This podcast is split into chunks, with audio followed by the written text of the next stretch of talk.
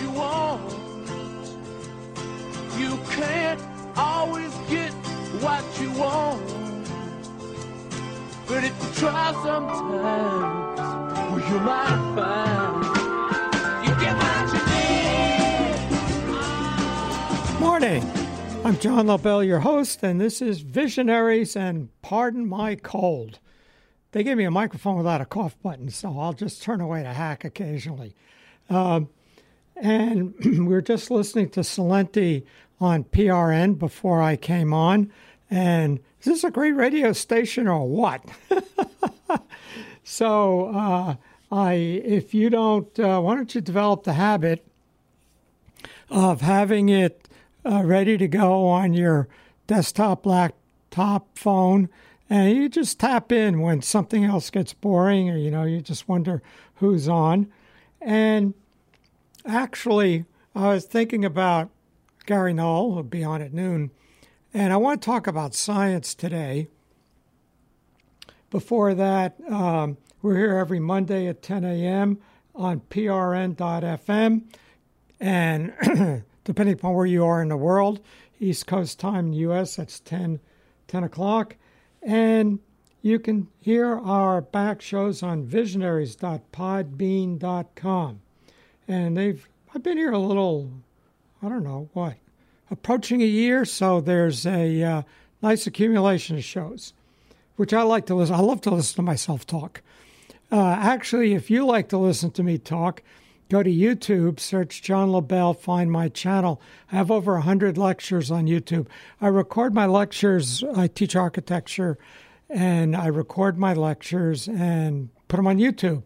And my students can then review them. And uh, I have a little bit of a dispute with my colleagues. No one else does that where I teach. And I can understand part timers feeling, wait a minute, you're going to record my lectures, put them online, and then you won't have me back next year. So I'm full time, I have a guaranteed job, so I can be a little more, I don't have to worry about that. But anyway, I you know I think it's a great service to my students. Also, occasionally you might recall from college, I'm in my 70s and I'm still talking about college. That's because I teach.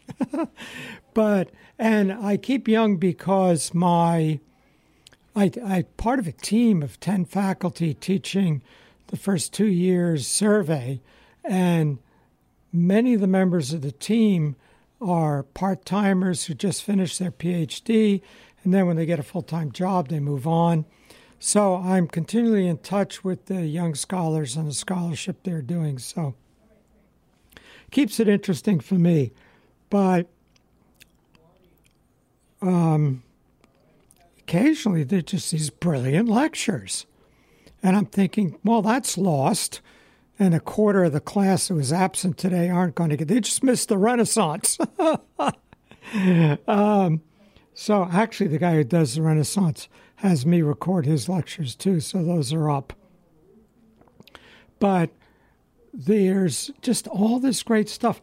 I would years ago, I was listening to Brian Lamb, founder of C-SPAN, and he was interviewing some guests, and they were talking about a cultural C-SPAN, and uh, that struck me as a great idea. I mean, I like C-SPAN, but I think it distorts our experience of the world. You know, it's all political, political and current affairs.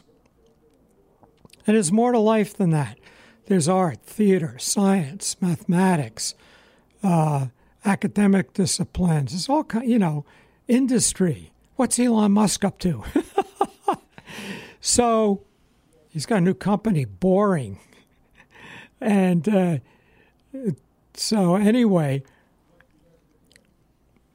I bumped into Brian Lamb at a bookstore in New York, and I said, "Whatever happened with that guy who wanted to do a cultural C-SPAN?" He said, "Couldn't get the money." So then I thought, you know, to other people I should approach who know people, you know, etc. And then it happened. You know, it's called YouTube, and uh, people I'm interested in. Uh, Ray Kurzweil, Stephen Wolfram, Elon Musk, Peter Diamandis. that'll give you a little sense of, you know, I'm a kind of a techie future type. And all I have to do is search on their name on YouTube, and then you can go to filter and say, just give me the most recent month so you don't get his lectures from five years ago. And there you go. Um, Tina Seelig, she's this incredible person, teaches creativity at Stanford. And you can get her lectures online. Blows me away. So we have it. You know, we have our equivalent of cultural C SPAN, and we can tap in anytime, you know, like on the bus. so, anyway, I was uh, thinking about science today. I opened my, I get a newsletter called InsideHigherEd.com. And it's a newsletter about academia. And there's a lot of um, there's a lot of stuff about administration, you know, and uh, academia is being taken over by the politically correct. And there's lots of spats about that, and those are covered more. You know, they, so Inside Higher Ed covers more administrative spats than it does what's being taught. But the first piece uh, today was hoax with multiple targets. Hmm. Which right away recalled, I'll mention in a moment, the Sokal hoax. Well, fake article is published calling the penis to be seen conceptually, not as a body organ. Debates take off about gender studies and open access journals. so, what the hell is going on here? And um, So I'm looking at this article. On Friday, two scholars published a fake article in the journal Cogent Social Science. The authors used their fake um, piece to satirize gender studies. The paper is called The Conceptual Penis as a Social Construct. the paper argues that people should not view the penis as a body organ. Quote, anatomically, penises may exist, eh, they may or may not. Uh, that's a little dig at the social sciences. Social sciences, in the heyday of postmodernism, contended that reality is a social construct. So, in its extreme form, if we all believed that gravity made things fall up instead of falling down, things would fall up. Um, there's some people actually thought that. Uh, the paper argues that people should not view the penis as a body organ. Anatomically, penises may exist, but as preoperative transgendered women also have anatomical penises, the penis vis a vis maleness is an incoherent construct, the paper says. We argue that the conceptual penis is better understood not as an anatomical organ, but as a social construct isomorphic to performance toxic masculinity. So it goes on to about how men are evil and uh, they rape the environment and uh, their genital organs are symbolic of that. So if I had read this anyplace else, I'd say, yeah, I mean, isn't that what uh, the social science people believe? yeah, I, I hear that from my colleagues. I see it all the time in academic journals. How's this a hoax? It sounds like the real thing. So uh, it recalls the most famous modern academic hoax. What's the most famous scientific hoax? I think it's Piltdown Man, right? That's a whole story in itself. Uh, in the early days of study of human evolution, someone came up with, I don't know, they got a, what they get? A skull of a chimpanzee and a jaw of a human and put, you know, rub black stuff on them and buried it or something like that. So you can look it up on Wikipedia, Piltdown Man. But just before coming in, I looked up the Sokal hoax in Wikipedia. The Sokal affair, also called the Sokal hoax, was a scholarly publishing hoax perpetrated by Alan Sokal, a physics professor at New York University and University College London. In 1996, Sokal submitted an article to Social Text, a very respected uh, academic journal of postmodern cultural studies. Submission was an experiment to test uh, the journal's intellectual rigor and specifically to investigate whether a leading North American journal of cultural studies, whose editorial collective includes such luminaries as Fredric Jameson and Andrew Ross, would publish an article liberally salted with nonsense if A, it sounded good, and B, it flattered the editor's ideological preconceptions. Well, uh, social text bit the bait, published the article. The day the article came out, there was an article in a really terrific magazine. Forgetting the name of it right now, but a uh, you know an academic journal that sort of comments on the state of things, and their descendant is uh, what is it? A L artsandlettersdaily.com is the descendant of this magazine. It was a wonderful magazine, couldn't support itself, and but Sokal published an article on what he did, come out the same day Social Text came out, and the New York Times reported it on the front page. So that was embarrassing. And then there was just an uproar. Um, everybody wrote about it. Everybody wrote letters. New York Review of Books did a major article by uh, Weinberg, the creator of what's called the contemporary standard theory in theoretical physics. And the arguments on the one side were that's unfair. You know, he cheated. And the article on the other side was these guys printed gibberish. You know, didn't they read the article? And if they did, uh, what are they publishing articles about science if they just don't understand it? And what the article said was that uh, there's evidence in quantum theory that our point of view affects and changes reality. I think that's true. but uh, the article went pretty far and used a lot of gibberish. So it's very famous.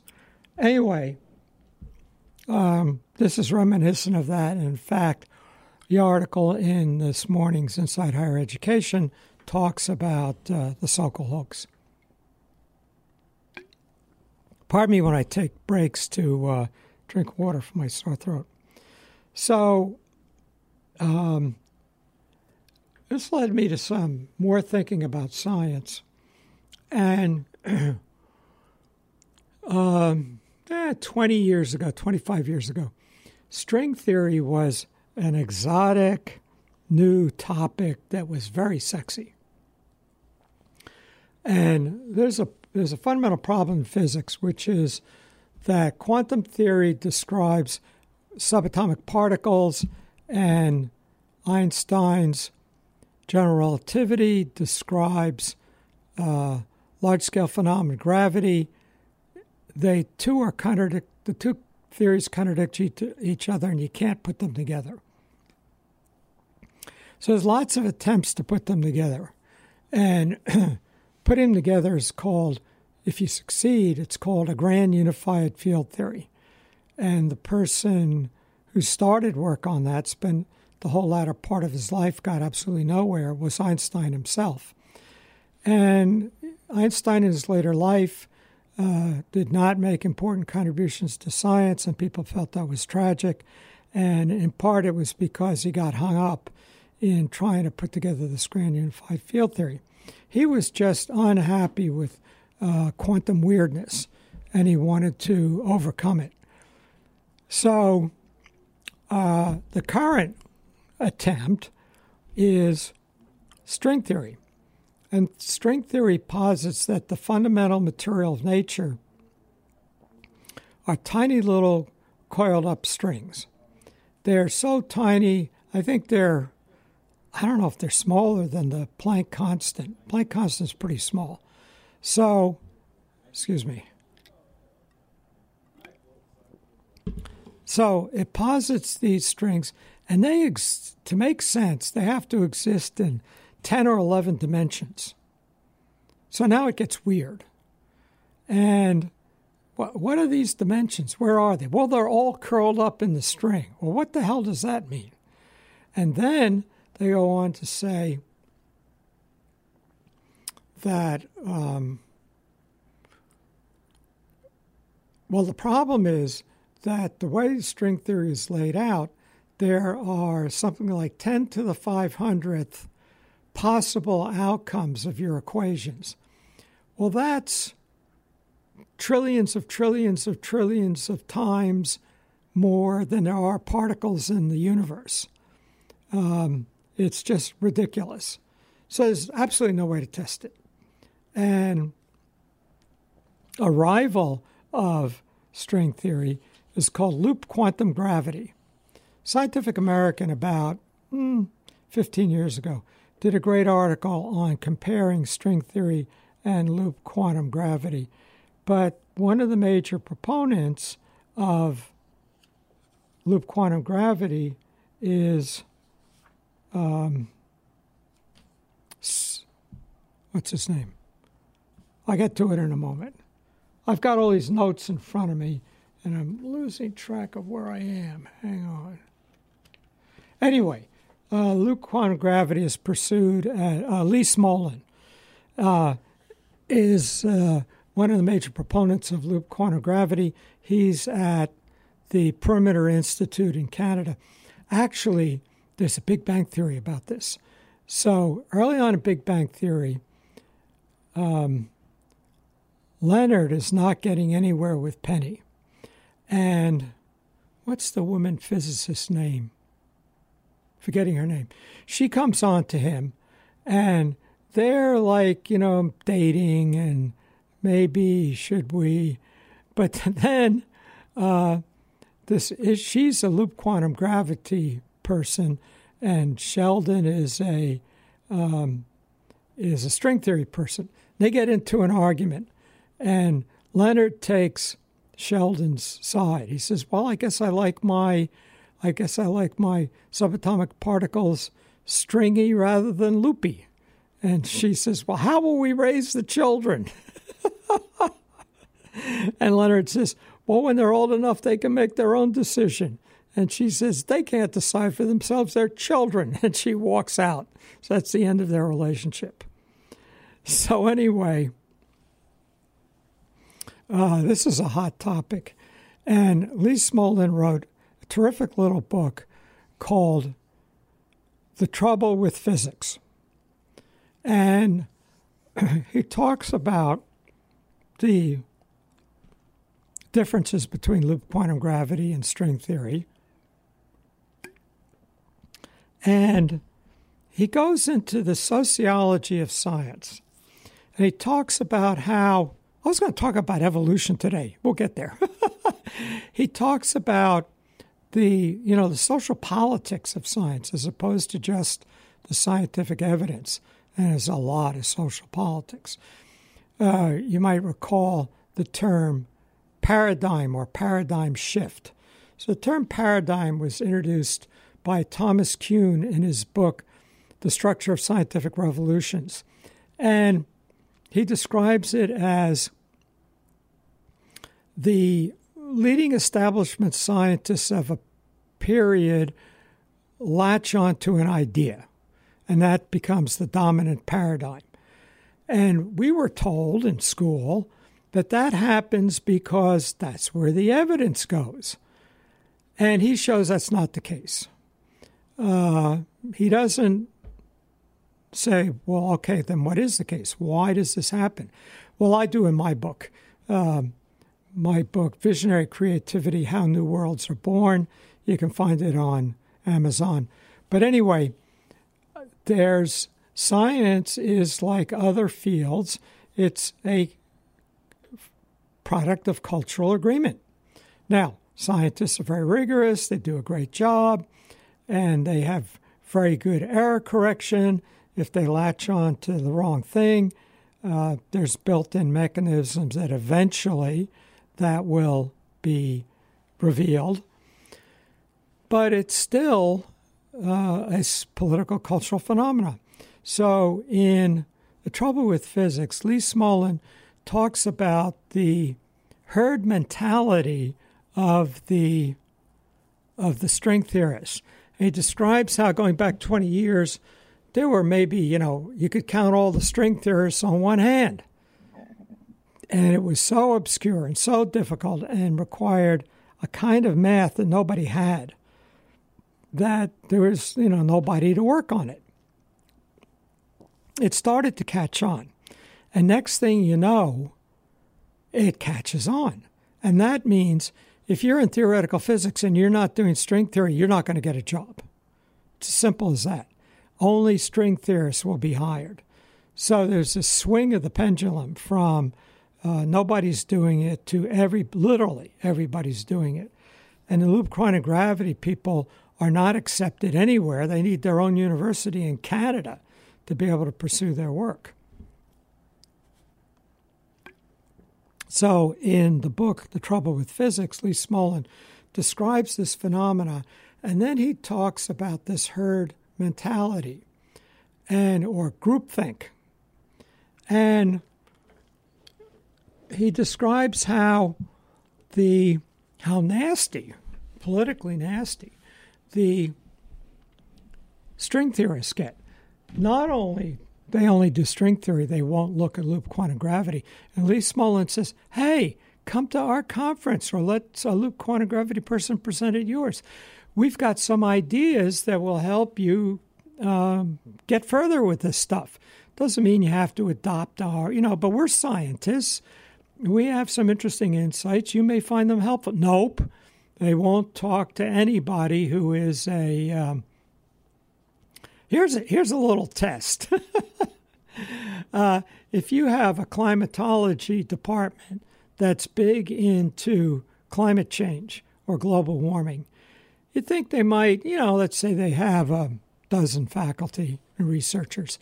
Maybe they want to have one climate change skeptic to sort of uh, keep them honest. You know, point out where they might be going down a blank alley. Nope. Those people are not permitted anywhere near. They won't talk to them. They won't. If a publication publishes a, um, as a matter of fact, the New York Times published a very reasonable, skeptical uh, piece on the editorial page, and a whole bunch of people threatened that they will not be interviewed by the Times anymore. The, New York Times is now blacklisted. They will not talk to them. They won't write for them because they've engaged in this heresy. So, you know, you can see science as a religion, it has its heretics, it has its excommunications, and you can see it happening right now. So, in his book, um, there's another book, Not Even Wrong, and it covers similar material about the problems with string theory. Not even wrong is such a great notion. So, I just printed it out from Wikipedia uh, before I came in here this morning.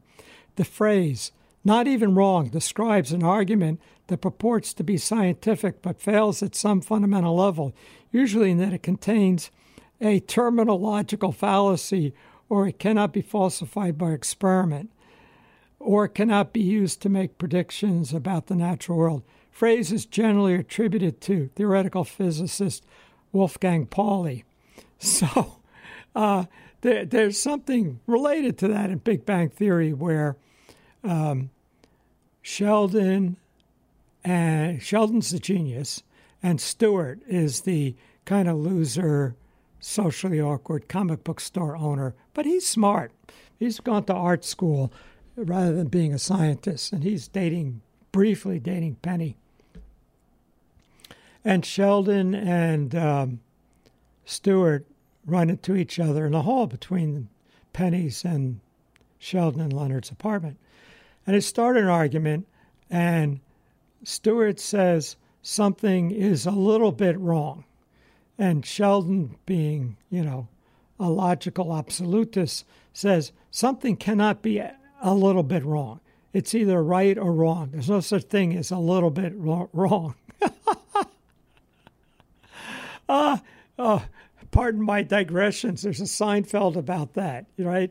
Where it's a it's a little coincidence or a big coincidence, and one of the characters guest says, "There's no such thing as a little coincidence. It's only a coincidence." Anyway, um, Stuart says, "Of course, something can be a little bit wrong." He says to say that a tomato is a vegetable is a little bit wrong because technically it's a fruit. Is to say that a tomato is a, is a suspension bridge is very wrong. anyway, uh, so the other book on the same topic is not even wrong, and which is how you know the critics are starting to look at uh, look at string theory. It's not even wrong. It's just this is no longer science. It's gotten into being a religion. So I was thinking about, you know, I was talking about science two weeks ago, and we got we were doing talking about evolution. There's a point I want to make, and it came to mind again. My my current science magazine that I read is New Scientist. It's a British magazine and it's weekly and it's reasonably thin.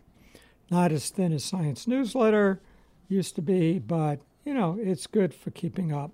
I'm beginning not to trust that it keeps one up on everything. And they're very biased in their point of view, very European. Uh, but by adding a couple websites, I feel I'm pretty well covered.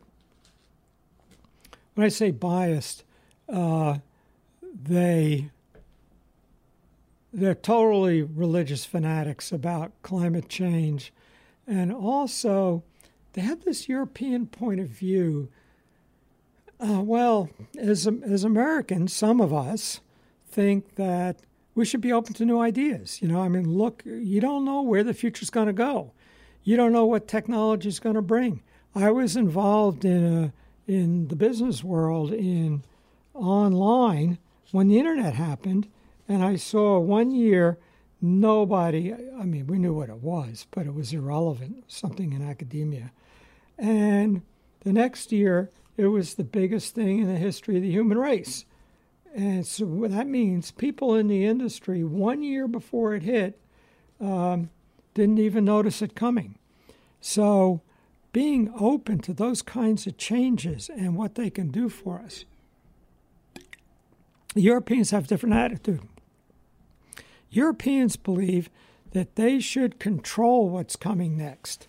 Uh, you don't just let things happen.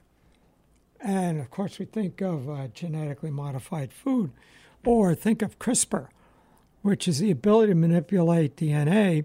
We've been able to manipulate DNA for more than 30 years, but it was very difficult and took a very high end laboratory. With CRISPR, a hotshot high school biology student can do it. As mentioned on a uh, on a Big Bang Theory, crossing Ebola with a common cold. Why would we do that? anyway, um, so maybe the, the, the Europeans and the British have a point, but that's their position that we don't allow breakthroughs, we try to control them. So a couple weeks ago, there was an issue on odds on 10 science breakthroughs you can bet on. These aren't really all science, but the first one is a Mars colony. And so there are people serious about that. I mean, Stephen Hawking has declared it as a necessity, and Elon Musk is the kind of person who just does it. He's got the Falcon Heavy launcher, you know, it's it's ready to go, you know. You need a hundred of those, and you can haul up the stuff you need. And the way they're talking about it, and there are hundreds of people signed up, uh, they ain't coming back. Uh, they're going to make this work. You know, the people on the Mayflower didn't say, ah, you know, I think I want to go back. Uh, th- that was a one way trip, and you had to make a new world. And so there are people, there are people working on that. So 33 to 1. I'm not sure what that means. Bookie odds or for the state stated breakthrough to occur within 10 years or calculated. Uh, so I'm not sure that it's 31 and 33 that it's going to happen or 33 to 1 it is going to happen. I guess it, I mean, it is going to happen. Non Darwinian evolution. Why don't I skip that one? Because I want to come back to that. Human clones. Well, that's, uh, I mean, you know,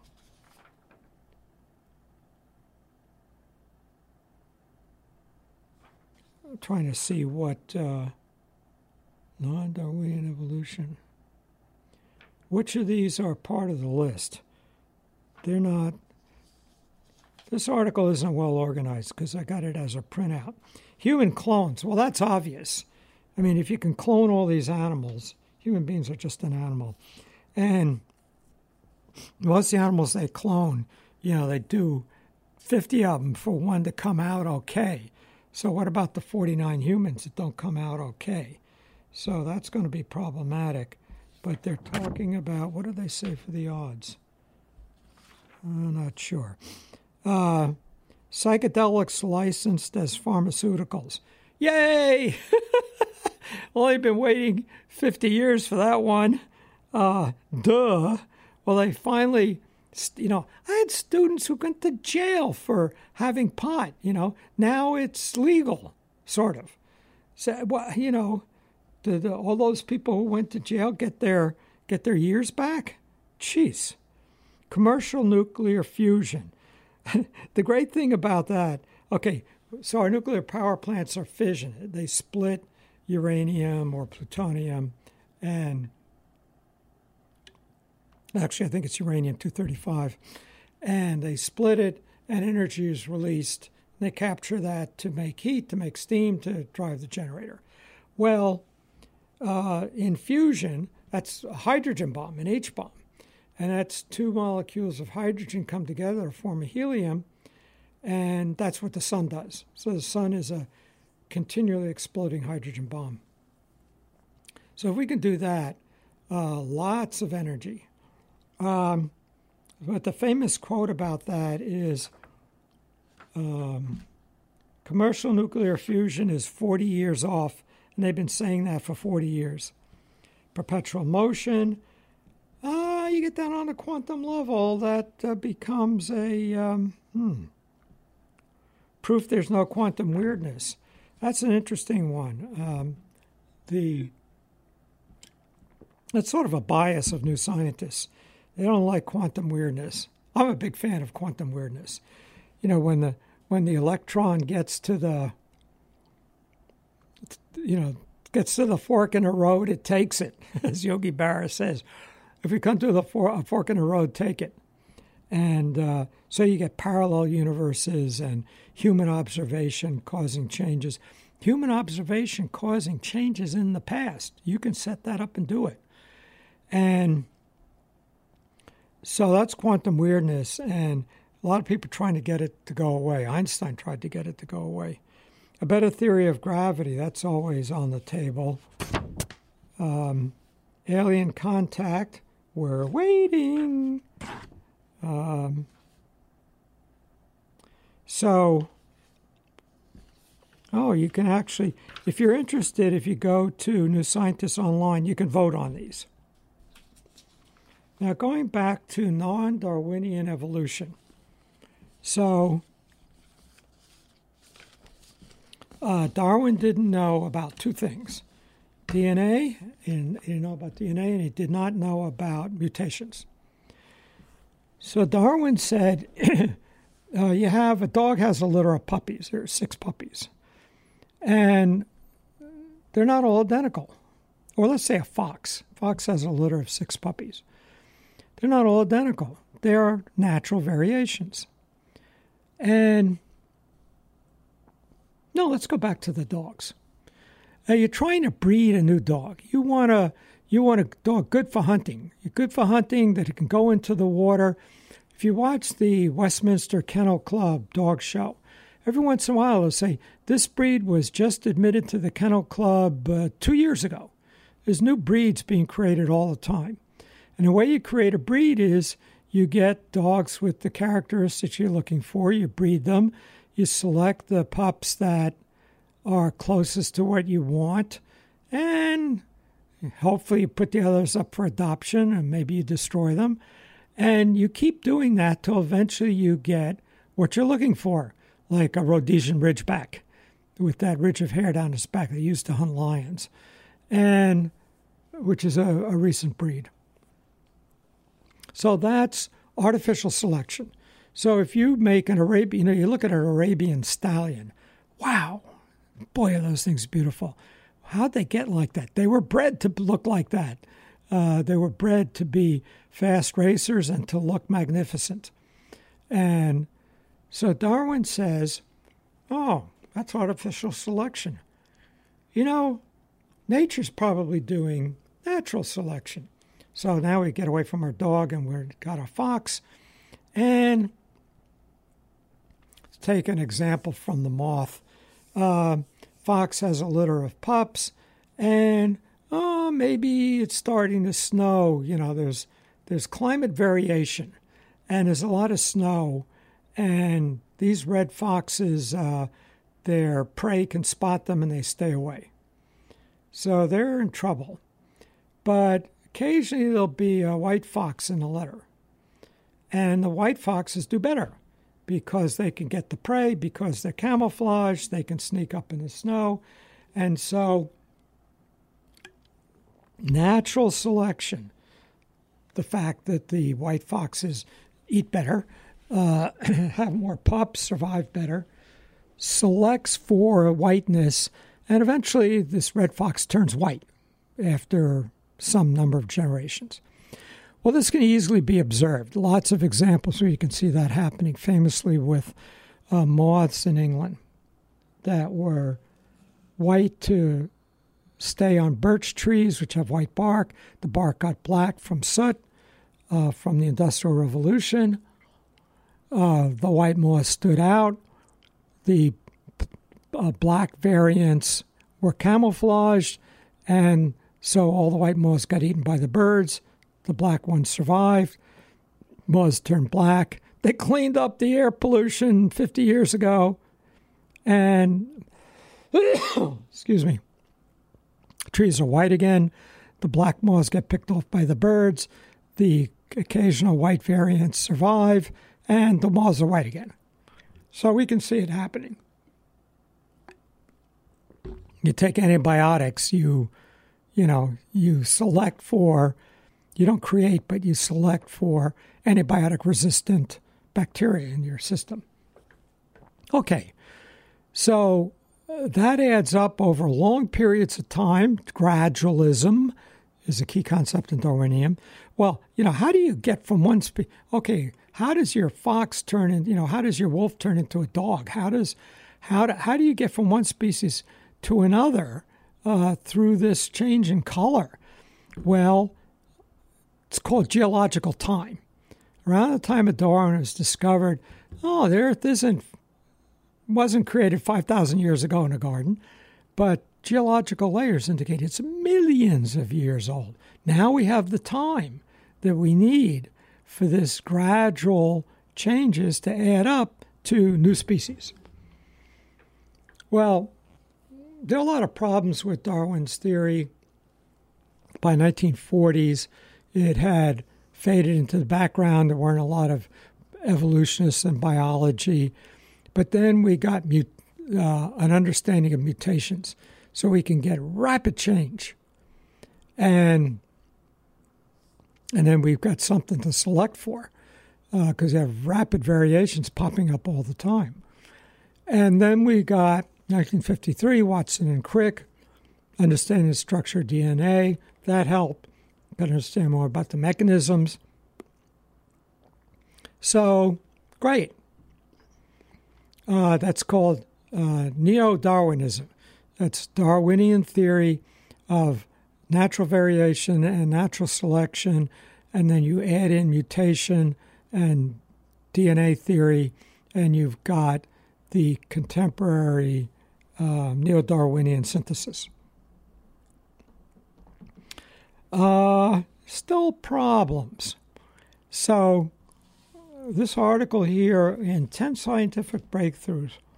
Problem is, one of the problems is that changes um, seem to take place rapidly.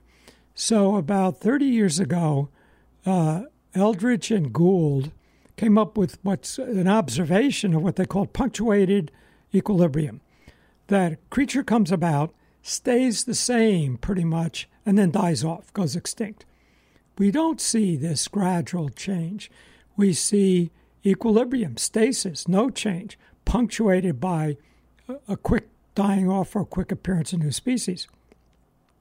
By quick, they mean 10,000 years, which is apparently a very short period of time in geological time. So, this um, new scientist talks about non Darwinian evolution. And before Darwin, we had Lamarckianism. And Lamarck said uh, the, the giraffe stretches its neck to reach the leaves, and as a result, its offspring have longer necks. So, stretching your neck, your neck gets longer, and your offspring pick that up. That's totally debunked. You know, Arnold Schwarzenegger's kids don't have bigger muscles, um, except maybe by random. so that's Lamarckianism. But now there seem to be um, environmental factors can affect in a roundabout way how DNA works. So that seems to be going on, but it's not what I want to talk about. I want to talk about something, and I'm finally getting to what I wanted to talk about today. Sorry it took forever.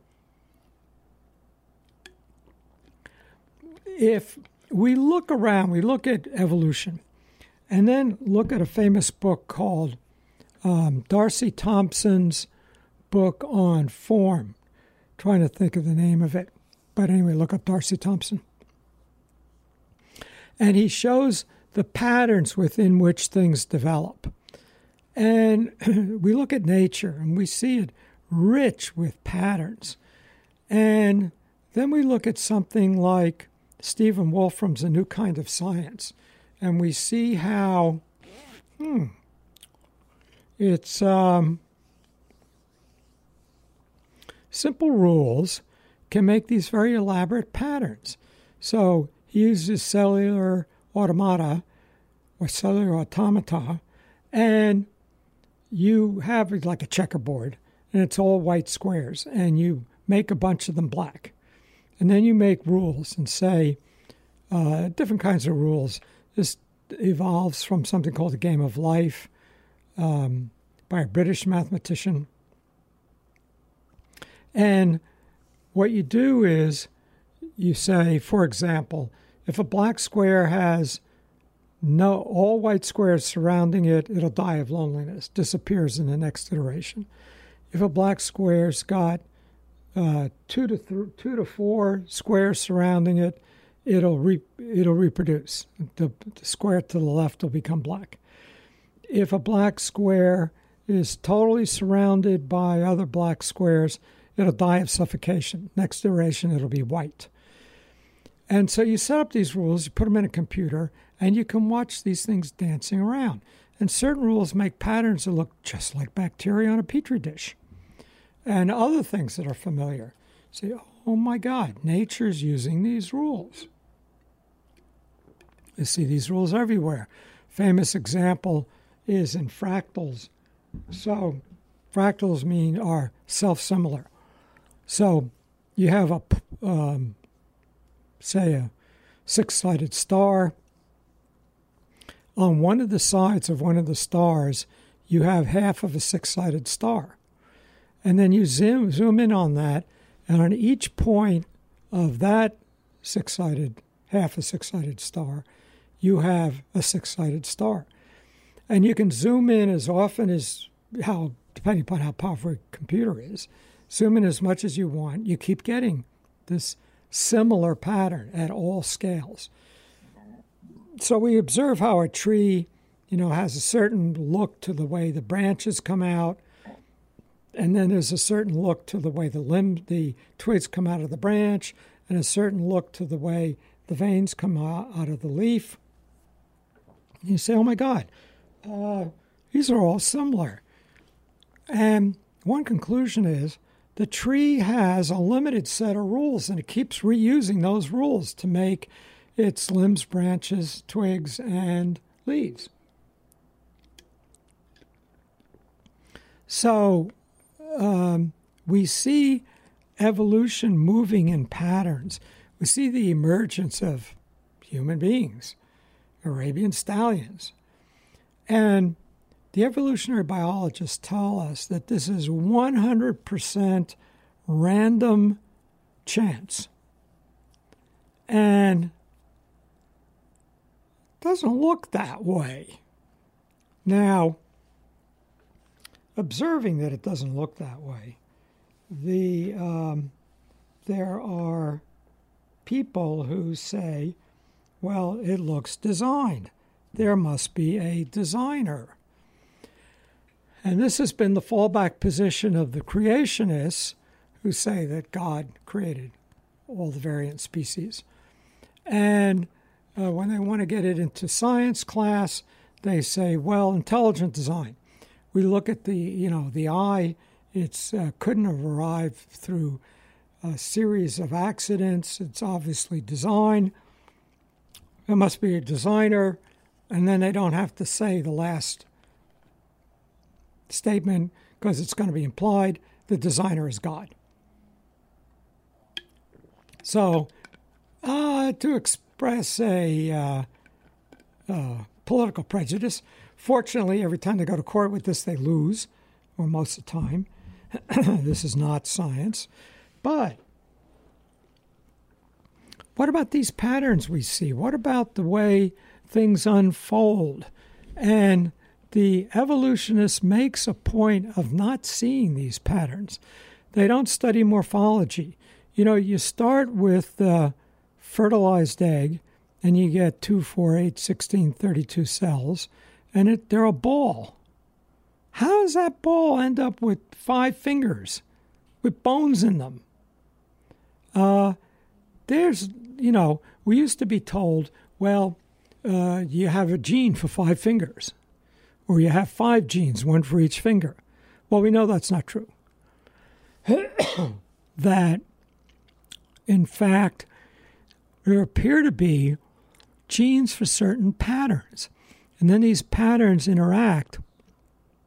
So if you look at growing artificial organs,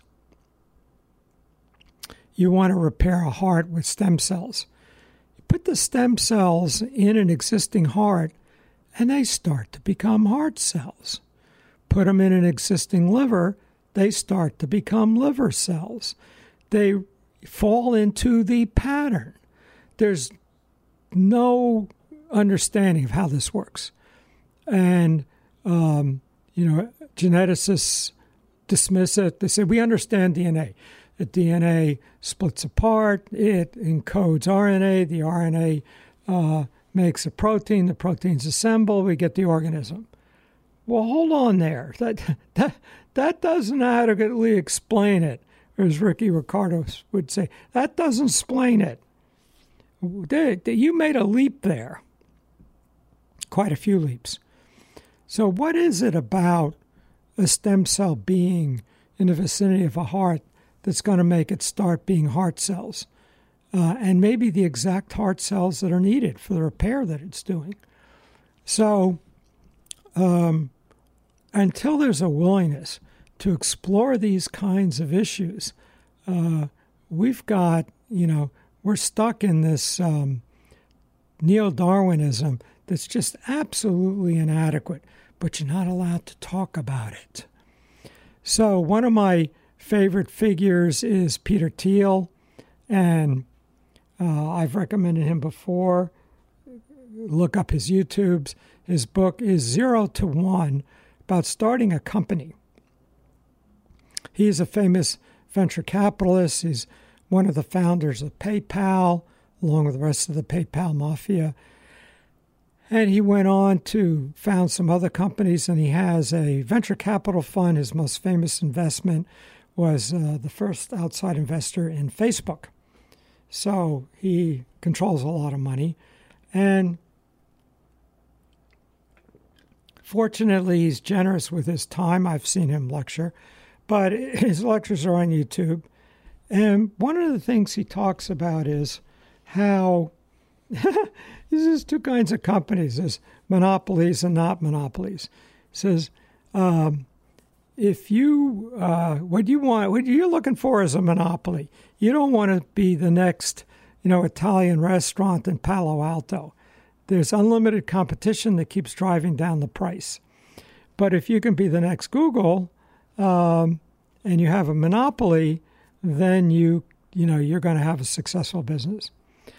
Well he has a lot of um, a lot to say goes far beyond business very applicable to culture and the arts. I've actually listened to the book a couple times and also listened to his online lectures.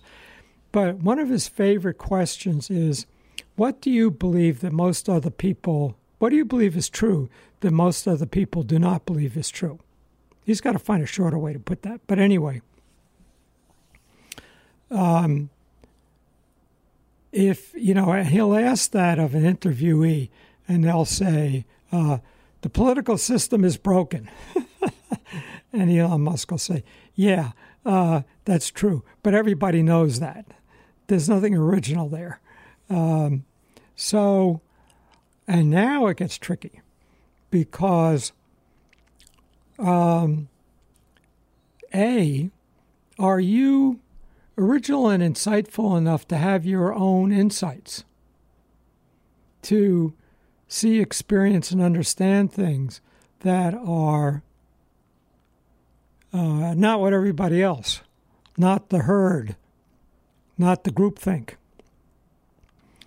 That's only step one. Step two, are you willing to state it? Are you willing to tell anybody? Our, you know, our culture is not too forgiving of anybody who deviates one iota from the groupthink think. So I mentioned somebody had some, you know, reasonable uh, misgivings about some issues in climate change, had a piece in the op ed section of the New York Times. And there's this rash of letters of people saying they will never read the New York Times again. Um, and, you know, there are people like Freeman Dyson who has some questions. He's a, you know, pretty heavy duty scientific figure, um, amazing family. But you're not allowed, you know, so, so step one is to gather enough information to be original enough in your thinking to have nonconformist thoughts. Step two is to be willing to say anything about it.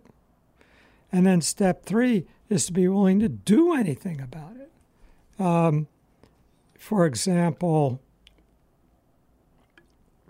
if you follow the history of uh, search and Google, remember my sister saying, I love my Google. I said, What the hell is she talking about? She says, That's how you search on the internet. I You use Yahoo. You know, what, what, what's this Google thing? Um, there's already is a search called Yahoo.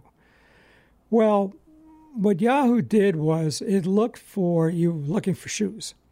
It looked for a page that had shoes in its text. And then it ranked them by, well, the page that had the word shoes most often would come up on top. Well, then uh, people figured that out. So down below where you, you know, below the screen, they put shoes a hundred times. So the next person puts shoes a thousand times. Um, and what Google did is they had their secret sauce. They had an algorithm that would look at what other sites of that we respect for various reasons are linked to this site, and that determines its ranking. Well, it turns out Alta Vista was doing the same thing, uh, and Alta Vista engineers try to get tried to get money from their backers to uh, expand their operations, and the backers wouldn't do it. How, you know, what's it like to spend the rest of your life thinking we could have been Google? except for these idiot investors. Anyway, um, so Google came along and did something totally different. And interestingly, being at Stanford was a help. Um, you know, if you watch the movie The Social Network, it sort of gives the history of Facebook. And as it was building up, it was it was purely inside Harvard, and he had hijacked some Harvard servers, and it took off within Harvard, and it was crashing the servers because uh, there was too much demand on them, and so he got a suspension and he got in trouble and stuff like that. Well, what Google does is it sends web crawlers out, looks at every website in the world, and it figures out who what who's linked to them, and that creates their uh, search directory and their ranking. This started to overwhelm the Stanford servers. The uh, Sergey and Larry were students there, and instead of telling them they had to cut it out, the Stanford IT engineers just rushed to get more servers. You know, these kids need servers, get them servers. And so sometimes your school's supportive, sometimes it's not. And uh, Stanford gets rewarded. They had stock in Google, and uh, I'm sure there are going to be donations from uh, the Google talent. Well, thanks for spending all this time with us. Just looking for my notes here. Um, my name is John Lobell. The show is Visionaries. We're on prn.fm every Monday at 10 a.m., depending upon where you are. And I just want to mention some of our back shows. So go to visionaries.podbean, P O D B E A N, as a Nancy.com, and the back shows will show right up. You click on them and listen, uh, or download, take them with you. And we have shows on robotics, future, transhumanism with Natasha Vita-More, uh, the poster person for transhumanism. Uh, look her up. She's a really interesting person. She was created, you know, website redesigning herself. We talked about uh, some writer. We spoke with some writers. We talked with Bob Walter, the Joseph Campbell Foundation. Did a show on Marshall McLuhan, which you can listen to. Well, we have a bunch of clips of McLuhan, which we can find on uh, online. So that's cool, and lots more. A couple dozen of them. So uh, please go look and you can catch 100 plus of my lectures on YouTube. So just search on John Lobell, you'll come to my channel. So thank you and see you next week.